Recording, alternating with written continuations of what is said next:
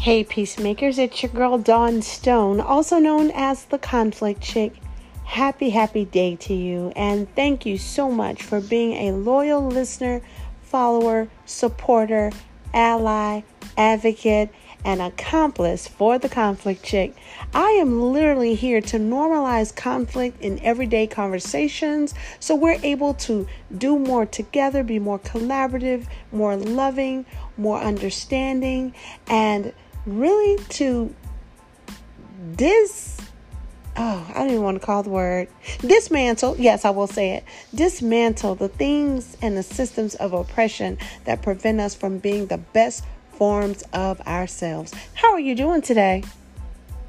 I hope you're doing well, because today is really about how we show up, and how we show up, especially those of us who are parents or caregivers. All right. So we're going to talk about parenting and caregiving. And the reason why those two are synonymous is because in some form or fashion, you're doing that every single day, whether it's for a furry friend, a scaled friend, a coworker, a boss, a partner, a family member, or even sometimes we do this for our own selves, where we're propping ourselves up while we go through a storm in life. So today we're going to go back in time and really pull one of the most listened to podcasts of my 4 years in doing this work.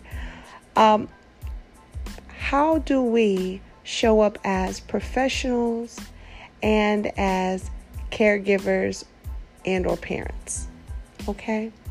So I always like to start with a lived experience, and then we'll get into the data, right? So some of you may or may not know, if you've been listening for a while, you know, I have 3 amazing children. They are age 21, 17, and 5. I'm a newly minted senior seasoned individual because I just celebrated my 50th birthday this year. And with that came a nice little card, a membership to the AARP. Shout out to the AARP. Whoop, whoop. I do take advantage of my benefits. But what else came was an awakening for me as a leader. And some of the things that we are doing as caregivers and parents is making things look easy, right? We're sitting in organizations and making things work through Zoom and all these Google Meets and all these different requirements that are put on us in addition to parenting and caregiving. And guess what? It's exhausting, regardless of where you are, number of children, number of coworkers you're caring for, number of pets you're caring for, number of people you're responsible for, people you are reporting to and responsible for in a different space, even in collaborative settings. People have seen high numbers of exhaustion. And you know why?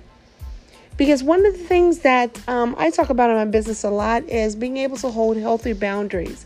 And sometimes we as leaders do not hold those boundaries for ourselves.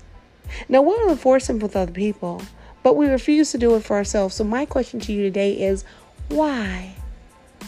Why do we refuse to take care of ourselves, yet we'll take care of the people we're responsible for, the projects we're on, the collaborations we're in, but not the body that we're in? So I'm going to take it back to the parenting 101. One of the things I realized during the pandemic is I had an insurmountable amount of pain, angst, and just lived trauma. Because you know what happened? Once I became a remote employee, it was hard for me to feel present in my work. It was hard for my kids to feel I was present at home. It was hard for my then husband at the time to feel I was present as a mate. And then guess what? I rarely showed up for myself, because by the time I did, I would fall asleep wherever I was and at whatever time. Does this sound familiar to anyone? I tell you, I was the most exhausted in 2020 and 2021. I have never been that exhausted in my whole career and personal life.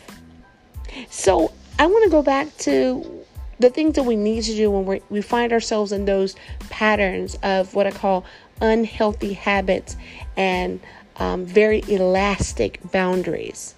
Number one, we have to go and set that first boundary with ourselves. You have to decide what is a non-negotiable for you. So if you can, pause this video right now. Pause this tape, wherever you're looking at it, listen to it, pause it. And go and grab paper and pen, a journal. Open up your computer or your phone. And I want you to make a list of what your non-negotiables are. So let me give you an example. A non-negotiable for me is not smoking in my house. Right? Why is that? Because I'm allergic to smoke, and it sets up things in my family that could be preventable, like secondhand smoke, certain diseases, COPD, you know. It's something that's preventable. So for me, that's a non-negotiable. Now let me switch gears a little bit and give you a non-negotiable in a relationship. A non-negotiable in a relationship is we have to communicate. I cannot be in a relationship where there is zero or very low communication. Why? I'm a person who enjoys communicating and talking and speaking and moving through things together. Because if I wanted a one-way conversation, I would talk to my fish or I talk to myself, right? Because one-way communication is just that, one way of seeing, one way of being, one way of doing. And in a relationship, there is no one unless the two are one together. So those are some examples of non-negotiables for me in two totally different settings. So what are your non-negotiables? And I want you to think work-related as well. Think financially, social, emotional, physical, spiritual, you name it. Make a list of your non-negotiables and pause while you do so. Okay, now that we're back, look at your list of non-negotiables and what does it tell you? Do you see some common themes? Are there some things on there that you're like, I can't believe I wrote that down? If so, put a check by it, because that may be something that you have to come back and deal with at some given time. But I want you to look right now and underline those hard non-negotiables, right? Those things you know, you're like, nope, I'm not moving whatsoever. And these become part of who you are and the things that you value. So whatever those things are, I want you to hold those near and dear. Because as we talk through healthy ways to be a parent, a guardian, a support for other people, including yourself, starts with those non-negotiables. There are certain things you will not and shall not allow in your space, in your universe, in your work, or tied to your worth. All right? So now that we have those non-negotiables, we're going to move to the next part of being the best parent, the best guardian, the best supporter we can be, is to decide and define what it means for you to have joy and happiness. Now, the two are not synonymous. They're two different things. So I want you to think about, write down, what are the things that bring you joy? And what are the things that bring you happiness? And if you need to spend time Googling, some people are Googlers and they got to go see what are the definitions. What is Dawn talking about? This is making conflict for me. Exactly. I am the conflict chick. So I really want you to push yourself and find ways to really connect to your joy and your true happiness. Because again, these become a part of where you are and where you're planning to go. Because it's all tied to who you are becoming. Right? And as a parent, a lot of times we don't get a chance to just sit down and think about these things because we're always executing, supporting, triaging, fixing. Today, we're going to fix us. We're going to fix our boundaries. We're going to fix the things that impact us being the best parent or the best supporter that we could possibly be. So let me go back to my son. My son is autistic, highly intelligent, very bossy. What a combination. I wonder where he gets it from. Anyway, as he's growing into the young man that he will become, it's real important for me as a person who's a part of his growth village, that I deposit the right things in him. And so we're going to take the same approach to depositing the right things in ourselves. So if there are some negative things on your list of non-negotiables, go ahead and put a circle around them. Because what we may want to do is put these aside and focus primarily on the things that are strengths for us. So what brings us happiness, what brings us joy, those are the things that become your strengths. So, example, something that brings me happiness is seeing other people reach their goals. That is something that makes me happy. Seeing my kids being able to run around and have fun and be free. Seeing people eat my food and enjoy time with me. Those are things that make me happy. Things that bring me joy is finishing a project and knowing that I have added value to my own life and my own skill set. I've upskilled in a way. That brings me joy. So those things now become part of my strengths, part of my character, part of my ability to set boundaries effectively. Because in order for me to have joy, I have to have a boundary. In order for me to be happy, I have to have a boundary. Get it? So now let's dial back to our parenting. So when my son gets a little bossy and commences telling me what I need to do as his parent and how he wants to get a new parent, I tell him, "Hey, son, are you sure that you're okay with that?" And he'll say, "Yes, Mom, I want a new mother." I said, "Well, okay, let me go ahead and make a list. Tell me what you want in this new mother." Literally, he's 5, and you should see his eyes. So he goes, "Well," and he'll start naming things, and then he'll go, "Wait, I just love you. I'm going to take that back, Mommy. I'm sorry." I said, "Okay, son."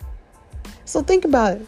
Use that same example. When people come at you with some things, "You should have done this. You need to do this," ask them, what is it that brings you joy? What does it bring you happiness? What are the things that you would like to see? What are your non-negotiables? Because once both of you have communicated what it is and how it should be and how you want it to be, then you can get to what we call the BATNA, the best alternative to a negotiated agreement. And that agreement is the one agreement that you have with yourself and your person or whoever you're speaking with. And the boundaries the two of you set together. The goals the two of you set together. The dreams that the two of you can chase together. Make sense? So when we apply that to parenting, and I apply that to being a 50-year-old mother of a very precocious, energetic, smart, artistic, black son, it hits different. I have to be super intentional about the things that I deposit. But I also have to be super intentional about the things that he needs, wants, and desires, in addition to the things I want, need, and desire. So that, my friend, I'll drop it there. That's a lot today. Giving you a couple tools, things to think about, ways to be, because we are all becoming the best version of ourselves. And when we think about parenting or caregiving, there is a sacrifice. But the thing that you can control are your boundaries. You can control your happiness. You can control your joy. And how do we do that? By communicating the things that we want and we desire. And from that equals your what? BATNA, your best alternative to a negotiated agreement. So then parenting this person doesn't seem as daunting, right? Supporting that coworker now suddenly isn't that aggressive.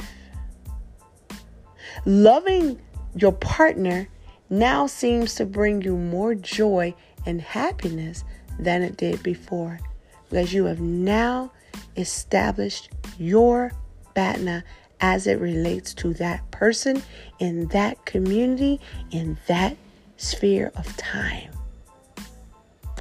I hope what I've shared with you today helps you be better, happier, more joyous, a better listener, a better friend, a better partner, a better coworker, a better manager, a better inspiration to the world that we're walking through together. My name is Dawn Stone. I'm also known as the Conflict Chick.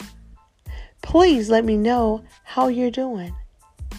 Don't forget to like, subscribe, and follow. We're on YouTube, TikTok, Facebook, Instagram, and of course, LinkedIn, where I come in and share this news and information with everyone from the executive to the person behind the broom. Have an amazing day. Be good to yourself and others, and we'll catch you next time. Bye-bye.